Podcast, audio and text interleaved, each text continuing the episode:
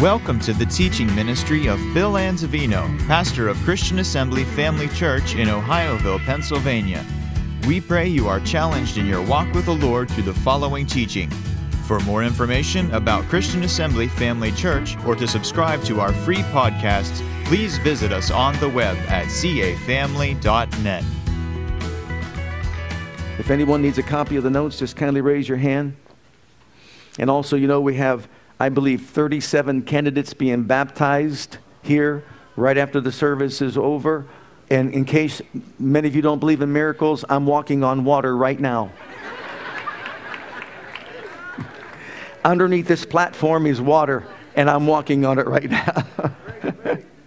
and soon there will be those that will be going under that water and coming up out of the water, and the heavens being opened, and the power of God lighting upon each and every one of them. Because the Bible says, You draw nigh to me, and I will draw nigh unto you. Isn't that what it says?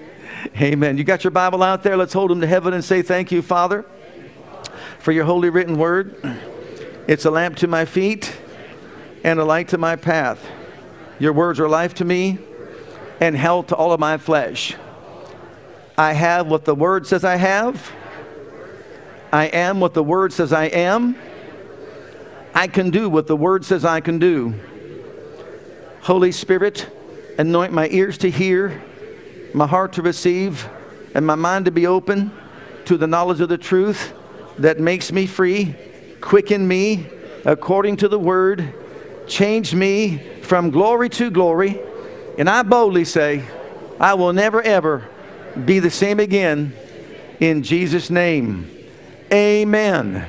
Praise God. Amen. Don't you love God's word? This is lesson number two. We're talking about following Jesus. And if you were not here with us last week, we'll give you a quick review in just a moment. But we're talking about the importance of following Jesus. I believe it's important that we understand this message and let it sink into our hearts. In the book of uh, Luke, Luke's Gospel, we're going to begin there. Just a quick review. Chapter 9, this is from the NIV version, beginning at verse 23. This is Jesus speaking. This, these are the letters that Brother Chris sang about. They're in red. So if they're in red, that means Jesus spoke them. Jesus said them. Amen. Then he said to them all, Whoever wants to be my disciple, everybody say that next word, must, must deny themselves, take up their cross daily, and follow me. For whoever wants to save their life will lose it, but whoever loses their life for me will save it. What good is it for someone to gain the whole world and yet lose or forfeit their very self? Whoever is ashamed of me and my words, the Son of Man will be ashamed of them when he comes in, the, in, the, in the, his glory and in the glory of the Father and of his holy angels. So, from that, those verses of Scripture, we pulled out certain truths. Number one, it's important that you and I understand the need for us to know what it means to follow Jesus. Why? Well, because of the consequences. The consequences. And we talked about the consequences. To follow Jesus and not to follow Jesus. Not to follow Jesus means you lose three things you lose your life, you lose your soul, and you lose a Savior. You don't want to be out of your body and not have a Savior and have representation when you leave your physical body and enter the spiritual realm. If you follow him, you gain or save three things. Your life on earth that you live means something on the other side. Secondly, you gain your soul. That's eternity. Thirdly, a Savior. You have a Savior. So when you come up out of your body and you enter into the realm of the Spirit, you've got someone to represent you to the Father. His name is Jesus, and he won't be ashamed of you, he said. I call you brother.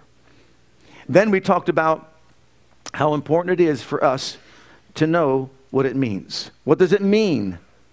It means deny yourself or self denial, take up your cross or cross bearing, and number three, follow me or loyal obedience. And then it demonstrates something supreme love for Him supreme sacrifice, the giving of yourself, and supreme loyalty. Those are the things we talked about. Those are the things that it means. That's from lesson one. As we pick it up, lesson two, look at Matthew's Gospel, chapter 28 and beginning at verse 19. And this is from the Amplified. Now, notice when it says amp, AMP, there's a new amplified version that came out in 2015. So this is the new version. Whenever you see AMPC, that's the classic version. So that was before 2015. And they're a little bit different. I like what it said here in this version, the amplified. Look at what it says. Go therefore and make disciples of all the nations. Help the people to learn of me, believe in me, and obey my words, baptizing them, which we'll do here today, in the name of the Father and of the Son and of the Holy Spirit. Now, notice teaching them to observe everything that I have commanded you. Now, when Jesus called his first disciples, he called them to follow him. And you know what? They knew exactly what he meant. Why? Well, go, let's go back and for a moment, go back into Jewish history. If you go all the way back, you find out as a five year old, you began to study the written Torah, the scriptures. At 10 years of age, you began to study the oral Torah or the scriptures. At 13 years of age, you had your bar mitzvah, coming of age. And then at 15 years of age, especially for those that were gifted in this area, you began an intense study of it, this is called the Holora. And what happened was you studied intensely the entire body of Jewish laws and Jewish traditions. You really got steeped into it. Now remember, you're just 15 years old. At 18, you're ready for marriage. At 20, you pursue a profession or a vocation. And then at age 30, you're thrust into the mainstream of community life. Or as one says, you're, just thrown out there in the fullness of life. So let's put this all together. When you think about this, intense study, imagine five year old, and what they're supposed to do is just study the Bible. And your schooling consists of just studying the Word of God. And then finally getting to a place where you're 30. Does that ring a bell with you? How old was Jesus when he entered his public ministry? You know what he was doing between 12 and 30? Remember what they called him? Rabbi. Rabbi. Rabbi, master, teacher. Why? He was studying what it took to qualify to be a rabbi. And those that were really gifted, and remember when Jesus was 12 years old and they were asking him, he was asking questions, they were asking him questions in the temple, and didn't they marvel at his wisdom and said, Where did he get all this wisdom? So, those quiet years, those silent years of the life of Jesus, he was studying to become a rabbi. And when he emerged at age 30, he was acknowledged and recognized as one. And anyone gifted like that would have a particular rabbi that would be assigned to that person and train him intently to teach him everything that he knew, to expedite the process. Now, Jesus then, at, by age 30, he fulfilled all the qualifications to be a rabbi except one. Anybody know what that is? He didn't get married. He didn't get married. Okay. So now, Jesus, at age 30, begins to put together his disciples or his followers. And look at Luke's Gospel, chapter 5. He says to these individuals who were already in their life's profession and vocation, after these things, he went forth and saw a publican named Levi sitting at the receipt of custom, which was his responsibility to collect taxes. And he said to him, What did he say to him? Follow me. And he went home and asked his parents if it was okay. He said, Well, let me uh, have some time to think about this. No, what did, he, what did he do? He left all, rose up, and what did he do?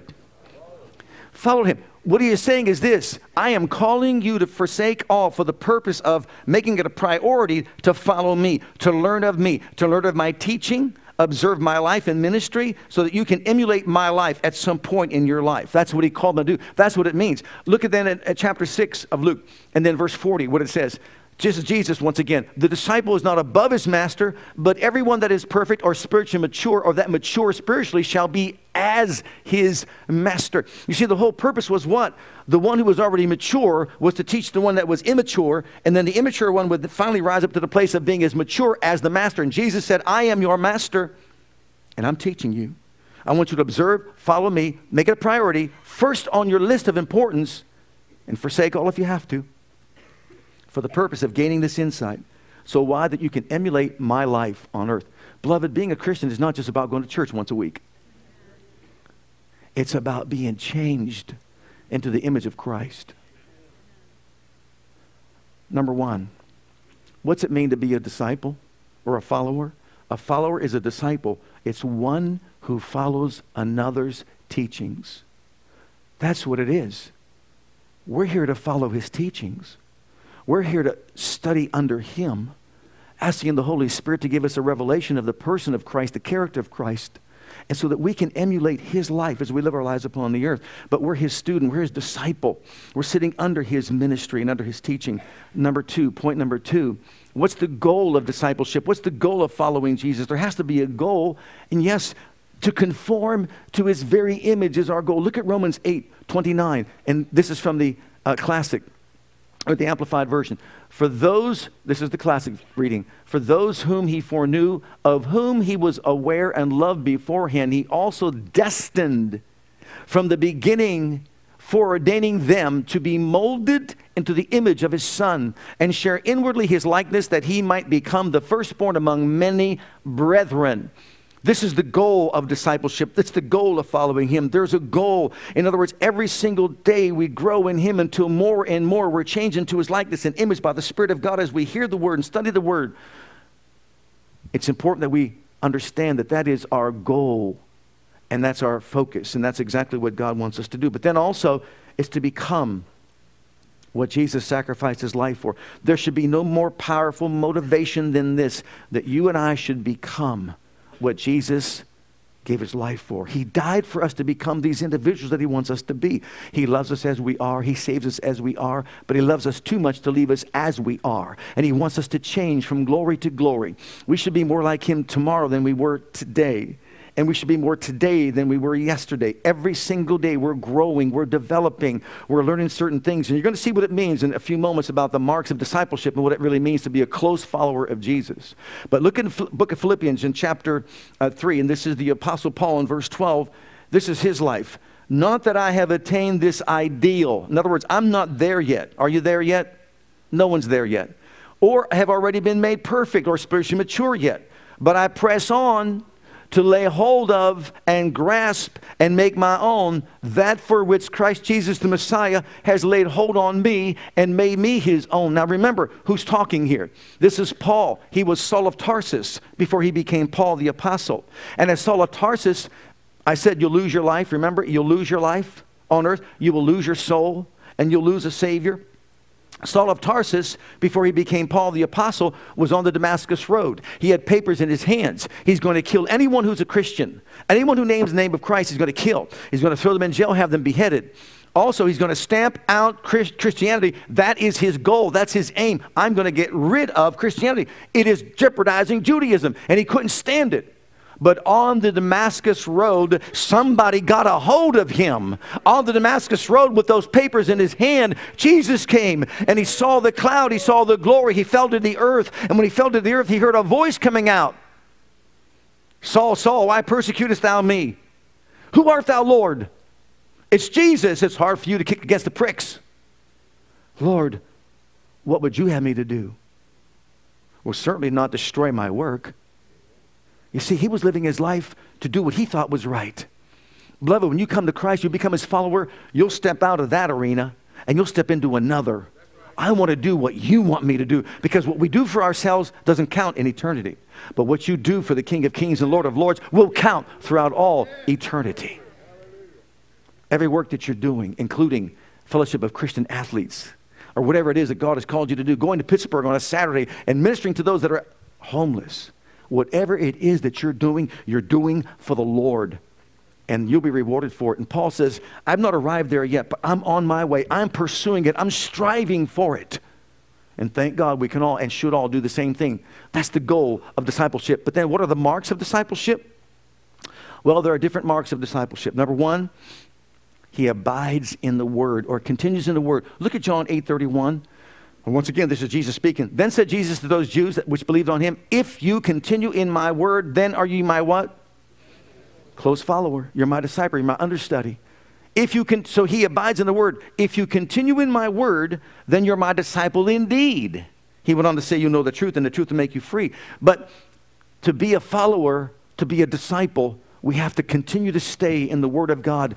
This should be our priority to learn it. Don't think you can't understand this book. God gave us the Holy Ghost to understand it to ha- reveal it to us and so we can know it. This should be like it was to those young boys, five years old. They aspired to be a rabbi because that's what it was. You see, a rabbi held a special place. A rabbi was honored and esteemed highly. A rabbi, if there were special events, he got the front seat, a special seat. When he walked down the streets, you know, he got accolades and they all just bowed to them and worshiped them and all that. They got all this honor that they received. And Jesus said, Forget all that honor. Have honor of the King of Kings and Lord of Lords. And that's why Jesus came to humble himself. But you know what? We've got to be students of the Word of God. And then, as a student of the Word of God, we become a doer of the Word of God. Look at Luke chapter 6 and verse, uh, chapter 6 and verse 46. Why call ye me Lord, Lord, and do not the things which I say? Why are you calling me your Lord and Master if you're not going to do what I say? Find out what I said so you can do it. See, ignorance is not an excuse. God gave us His word to know His way so we can walk in His way and do His way. And He talks about two individuals. The wise man will do it, and when the storms comes, he won't be devastated. But the unwise man or the foolish man won't do it, and if he doesn't do it, then what happens is when the storms come, they'll be destroyed and defeated. Secondly, what it means, another mark of a person who is a, a, a disciple of Christ, is he loves the brethren. He loves the brethren. In uh, John's Gospel, chapter 13, we have what is called the commandment, the new commandment of the new covenant. Look at what it says A new commandment I give unto you. What is it, Lord? That you love one another as I have loved you, that you also love one another. By this shall all men know that you're my what? See, you walk in the word, but then also you walk in love. You have love for the brethren. And by this, everyone knows you're my disciple if you have love one to another. We're talking about genuine, heartfelt love, deep concern for other people, compassion for lost humanity, but also as brothers and sisters in the Lord, do we really care about each other? Are we concerned about what you're going through right now? Enough for at least even to pray for you and hold you up and hold you before the Lord to help your need get met? See if I can give you a phone call. How you doing? Can I encourage you, lift up your spirit, bring you a meal, help you in this area of your life, whatever it might be. God says, this is it. Now remember, we're supposed to follow our tutor, right? The one who's training us. Who did Jesus follow? He said, I do whatever my Father does. And whatever my Father tells me to do, whatever He says, that's what I say. He was under the leadership of His Father, and His Father taught him. Also on the earth, He had other teachers, but still, it was His Father that really taught him everything that He knew. And you know what? Ephesians 5:1 says, "Be followers of God as dear children. Walk in love." So you see, when we commit to walking in love and really walking in agape, divine love, this genuine love of God, we're a disciple of Christ and the world knows it. Anybody can act out of love. It takes a mature believer to stay in love and let love dominate his life. The third thing, he is fruitful. The third thing, he bears fruit.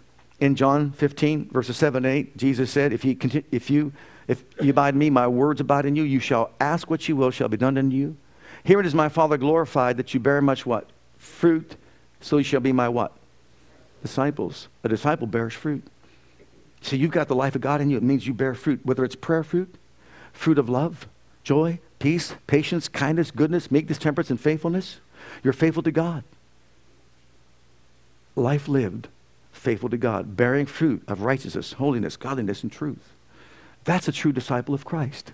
But you know what? The next is there's a cost to discipleship. A cost. What's that cost?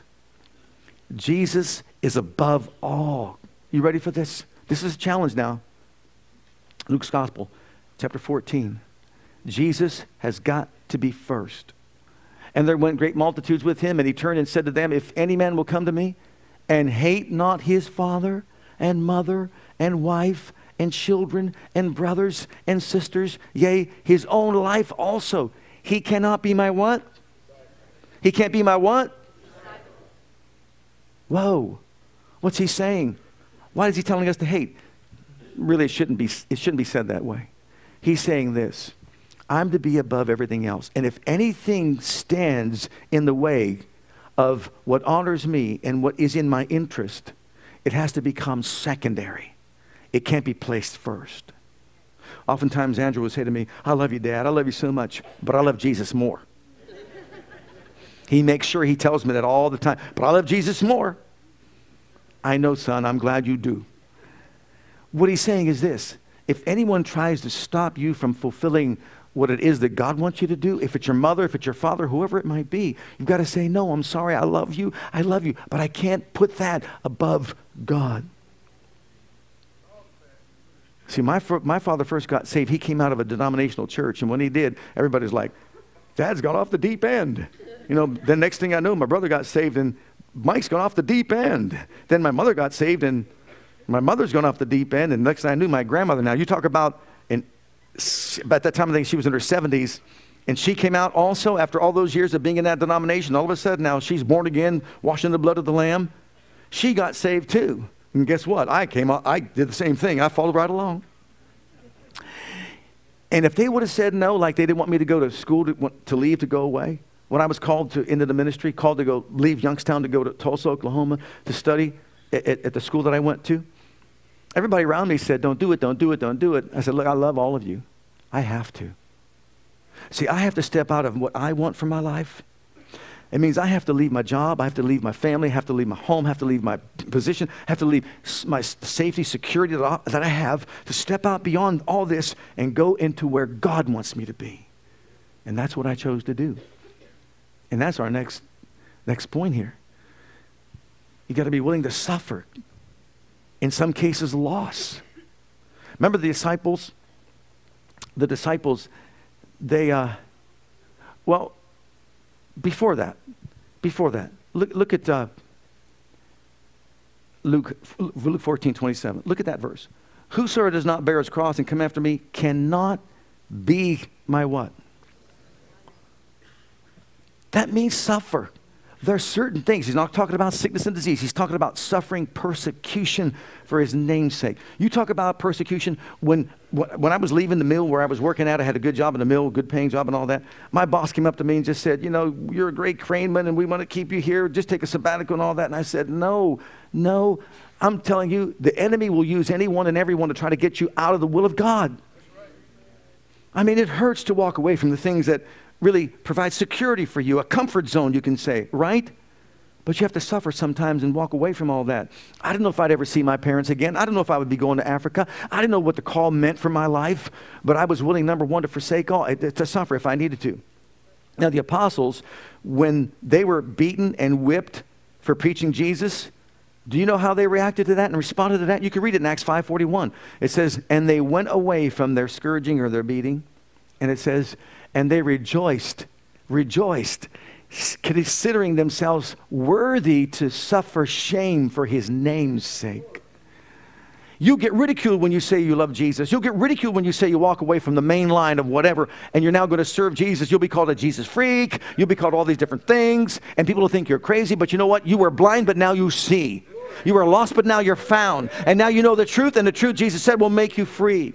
I took all that persecution, I took all that suffering, but I rejoiced in my heart and said, Thank God, thank God, thank God. I know I'm following closely my Lord and His will for my life. And then look at the next thing. The next thing is to be willing to forsake all. Look in Luke again, chapter 14, I think it's 33 or somewhere around there. so likewise, whosoever be he be of you that forsakes not all that he hath cannot be my disciple. Is he really asking me to do that? Look, he's saying you have to be willing to do it, willing to give it up, willing to go to Africa if he wants you to go to Africa, willing to do this if he wants you to do that, willing to walk away from your family. But you know what? Look how faithful God is. He brought me here. I'm only 45 minutes away from my parents. My parents are both 85 years old. I've been able to go every week, take care of them, take them shopping, grocery, every, the whole bit. I take care of their, their lawn and, and et cetera, et cetera. I'm able to do all these things because God was faithful to me as well. You see what I mean? You get this idea that you're, you're going to give it all up. You, what you're forsaking is your ways, your pursuits, and you're saying, I want you first in my life. I want to know you. I want to live for you, honor you, obey you, do your will because I know what I'll gain is all I do in this life will be rewarded on the other side, the, the deeds that I've done for Him. Plus, I have my soul will be saved, and I won't spend my eternity in a suffering lake of fire because I'll have a Savior to represent me before the throne of God when I get there on the other side. Can you say amen? amen?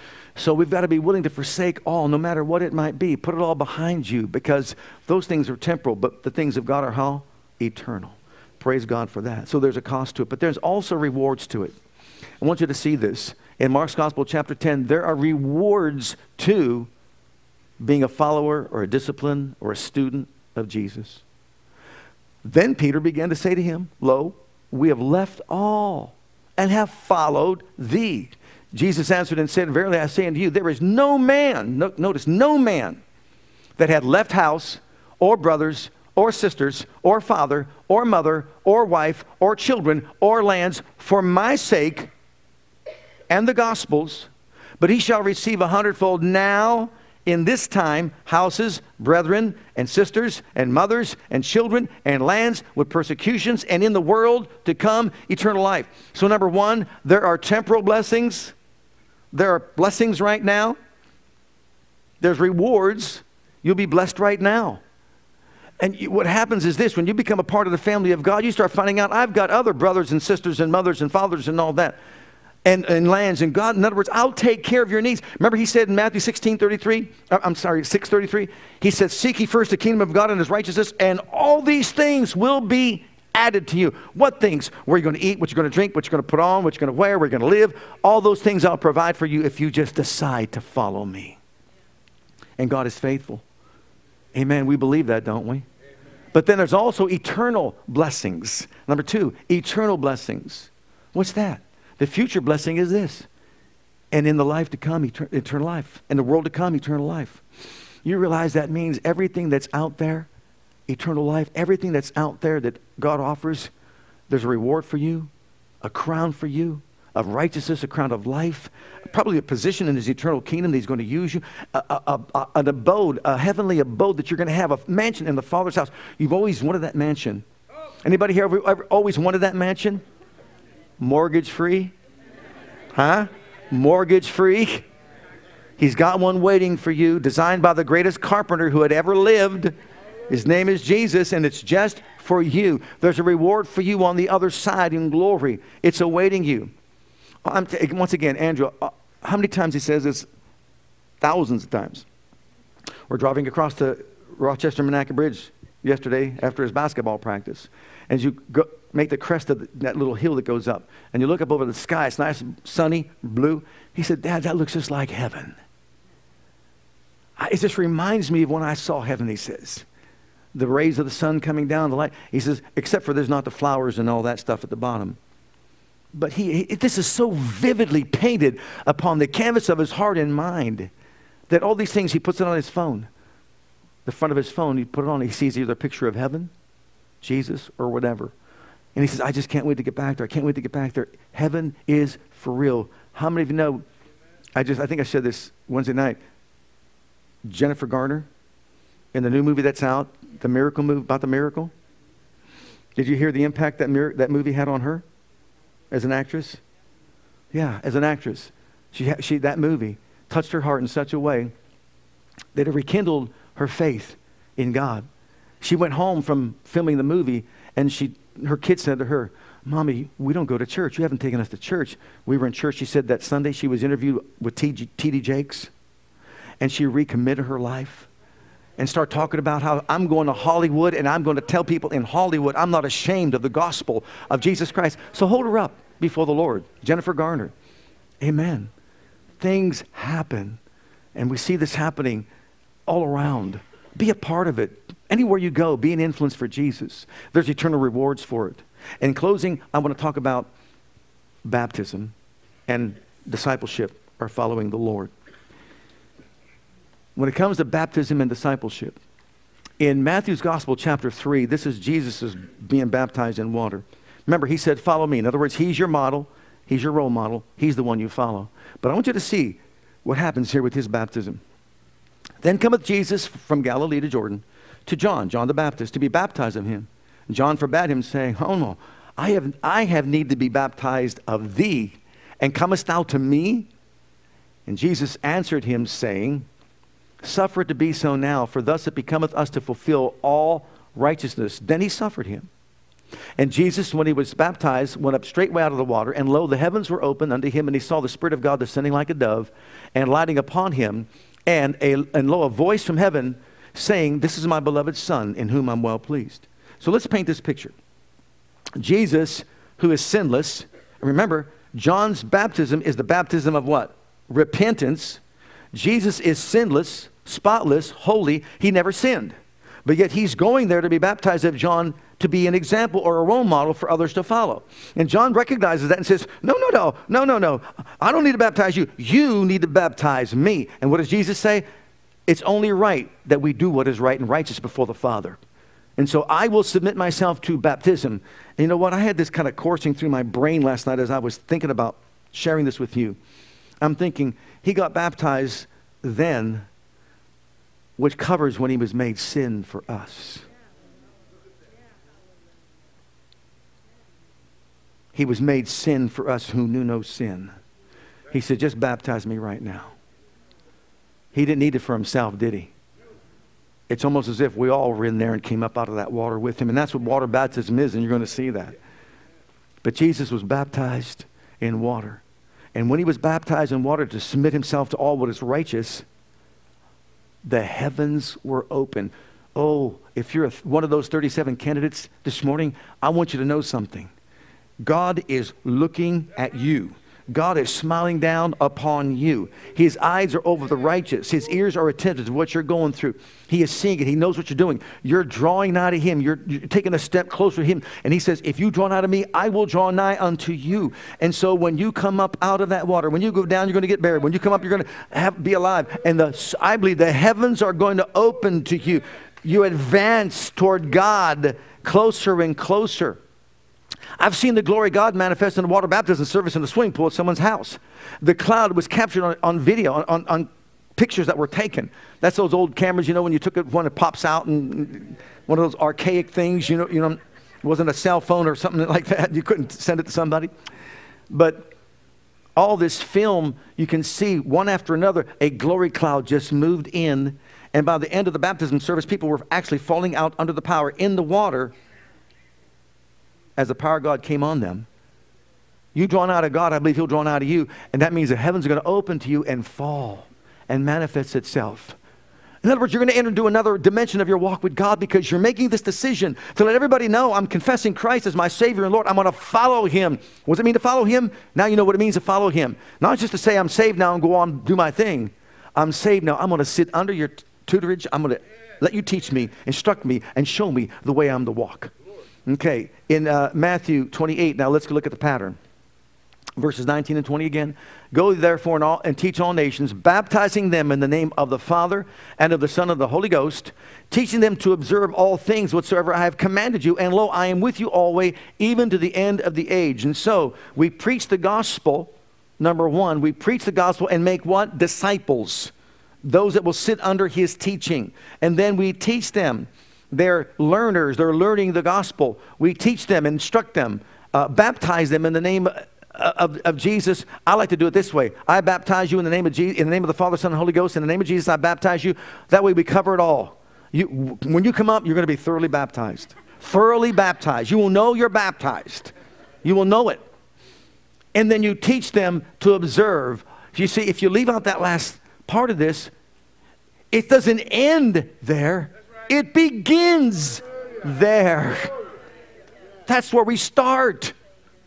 Teach me your ways. Be humble. Teach me your ways. Show me what is right and what is wrong. You know why there's so much chaos in our world today? You know why our country today is making all these wrong decisions about marriage and about abortion and all that stuff? Because they don't read the Bible. That's why. You ready for this? When God brought forth Israel, that was His doing through Abraham, was it not? Was it not? Didn't God look down and see that man Abraham and say, I'm going to make a ma- nation out of you? Didn't he say that to him? If you will follow me, I'll make a nation out of you? Well, guess what? America was birthed not by God saying that, but by hungry hearts coming to this land and saying, We want to be a nation that honors you, that glorifies you, that serves you, that lives for you. And you've heard me say this before those 13 colonies, 11 when they became states, 11 of them, if you were not a born again, blood washed child of God, you could not run for political office. It was in their constitution, and the other two imply the same thing. Imagine that. This nation was birth of hungry hearts that wanted God and Jesus to be Lord over the United States of America so that we would be governed by His laws, His principles, His commandments, His statutes, His judgments. And what are we seeing today? Get that manger scene off of government property. Get God out of school. Take prayer out. And then when something happens, why didn't God help? You kicked him out and you want him to help? I, I better not meddle anymore with that, but. Hallelujah. We're getting back to that place where we realize let's humble ourselves and pray and seek His face and turn from wicked ways that He could hear from heaven, forgive our sin, and heal this land. Amen. Get back to the Bible. God made America great, not man. God did. And our founding fathers knew that and they believed that. You know, some of them said that if we would ever walk away from God, it would be to our demise as a nation. And that's happening right now. But you know what? Believers like you and I, we are coming before the presence of God, and we're believing to change that in Jesus' mighty name. Okay, our last, I think our last text, anyhow, Romans chapter 6, verses 3 and 4. For those of you that are being baptized here today, know you not that so many of us, as we're baptized into Jesus Christ, we're baptized into his what? Death. Therefore, we are buried with him by baptism into death, that like as Christ was raised up from the dead by the glory of the Father, even so we also should walk in newness of life. This is the whole picture of water baptism. And I want to paint this. I'll just say it to you. It's in your closing notes, but let me just say it to you. Water baptism to you that are being baptized today, it is like someone saying the Pledge of Allegiance. You are pledging your allegiance to the United States of America, and you're saying, I am loyal to this country and for what it's, whatever it stands for. It is also like getting married and having on a wedding ring, and you make your vows to one another. You are pledging yourself to be loyal to your spouse for the rest of your life. That's what you're doing. And you're going to honor the vows. Being baptized in water is saying to the Lord, I pledge my loyalty to you. I'm alive, living for you. Whether I live or whether I die, I live for you. That's what you're saying. So when you go under that water, we've died to self and we're alive in Christ. It's not my will be done, but thine will be done. And will that be a challenge? Oh, yes, it will. Jesus at the rock in the garden. We see him at that rock in the garden. We know he went on to be scourged. We know he went on to be crucified. But at the rock in the garden is where he met whether or not he would do his will or fulfill the Father's will, he was sweating as if it were drops of blood at the rock in the garden while his disciples were sleeping. That's where he won the victory. Angels came and ministered to him when he was there but he was saying, Not my will be done, but thine will be done. And that's what we're saying. I'm alive, but I'm not alive myself. I'm alive to Christ. Not my will be done, but Father, your will be done. If I had my will be done, I'd have stayed in Youngstown. I would have stayed in the mill crane. The mill shut down. I would have had do something different for a career, for a job, and all that. God knew long before what was going to happen and called me by His grace to do what He anointed and appointed me to do. Does He know better than we do? He sure does, doesn't he?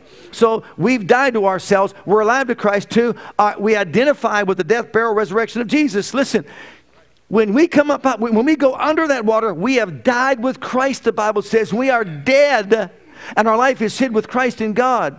And now, when we come up out of the water, we're identifying with the resurrection. So, this is called identification. It's no longer me, but it's in Him I live, in Him I move, I have my being. My identity is found in Christ, not in myself. Who I am, I am in Him. I am what the Word says I am. If you're in Christ, you're a new creation. All things pass away, all things become new. If you're in Christ, praise God, you're more than a conqueror through Him that loved you. If you are in Christ, you overcome the world by your faith in Him, praise God. If you're in Christ, you can just list all the different things. Uh, you're more than a conqueror, you're a world overcomer by your faith. And the list goes on and on who you are in Christ. Oh, thank God for who we are in Christ. That's what, that's what water baptism is, is saying. I'm alive now. And the third thing, I've committed to walk in the newness of life, in the principles of the newness of life. I found a new way of living. I found a new life divine. I'm abiding in the vine. I'm living my life from the life of the vine that's coming into my branch. I'm living my life that way. In other words, if he says, Thou shalt not, then thou shalt not. If he says, Thou shalt, then thou shalt. Whatever he says for me to do, do it. Remember what Mary said? The beautiful thing, Mary said the very first time he performed a miracle at Cana of Galilee when they, when they had the water turned into wine. And he went to, she went to him and said, They're out of wine. And, and Jesus, Jesus said, Well, woman, what do you want me to do? My time has not come yet. And she turned around and told these uh, other workers that said, Whatever he says, do it. You like that? Those are Mary's profound words. Whatever he says, do it. So he said to them, Go get the water pots. We think of a water pot, little water pot. No, these things had 30 gallons of water in them each. Go get the water pots and fill them up with water and take them to the governor of the feast. Really? You want me to give water and make him think it's wine? Just do what he said. If it's illogical, unreasonable, faith doesn't have to have reason or logic. If he says to do it, then what? Do it. Do it. So we're living our life committed to Christ, doing what He would want us to do the way He wants us to do it. We're setting aside our ho- oh, hopes and dreams and aspirations and goals. Why? For the greater that He has for us. That's what it means to follow Christ. So, in conclusion, we follow Jesus on His terms, not on our terms. And what are His terms? They include self denial, cross bearing, and also loyal obedience. It also includes being a student of the Word, abiding in the vine, also walking in love, being fruitful as a Christian, and finally, it includes that we must, if need be, be willing to forsake all, suffer if we have to, whatever it is for the name of the, of the for the name of Christ and the gospel's sake, because that's what he said it means to follow him. So, do we have any takers here this morning? Do we want to live for ourselves? Do we want to live for him? And my concern is that, come on up here, praise and worship team. My concern is that right now, in the time in which we live, people think that all it means to become a Christian is either to walk up and do something at an altar and just say a prayer and walk back away, and then it doesn't matter from that point on. That's the beginning of the process. That's just getting your feet in the water. You become a student, you become a follower. You become someone who sits at the feet of your master. You look at his every word. You glean your, into his eyes of love, and you, you, you take his compassion and you receive it. You absorb everything that he is with the intent of emulating his life on the earth. So, you candidates this morning, God's got some wonderful things in store for you. This is going to be a memorable day in your life because when you come up out of that water, praise God, I'm telling you individually, the heavens will open to you.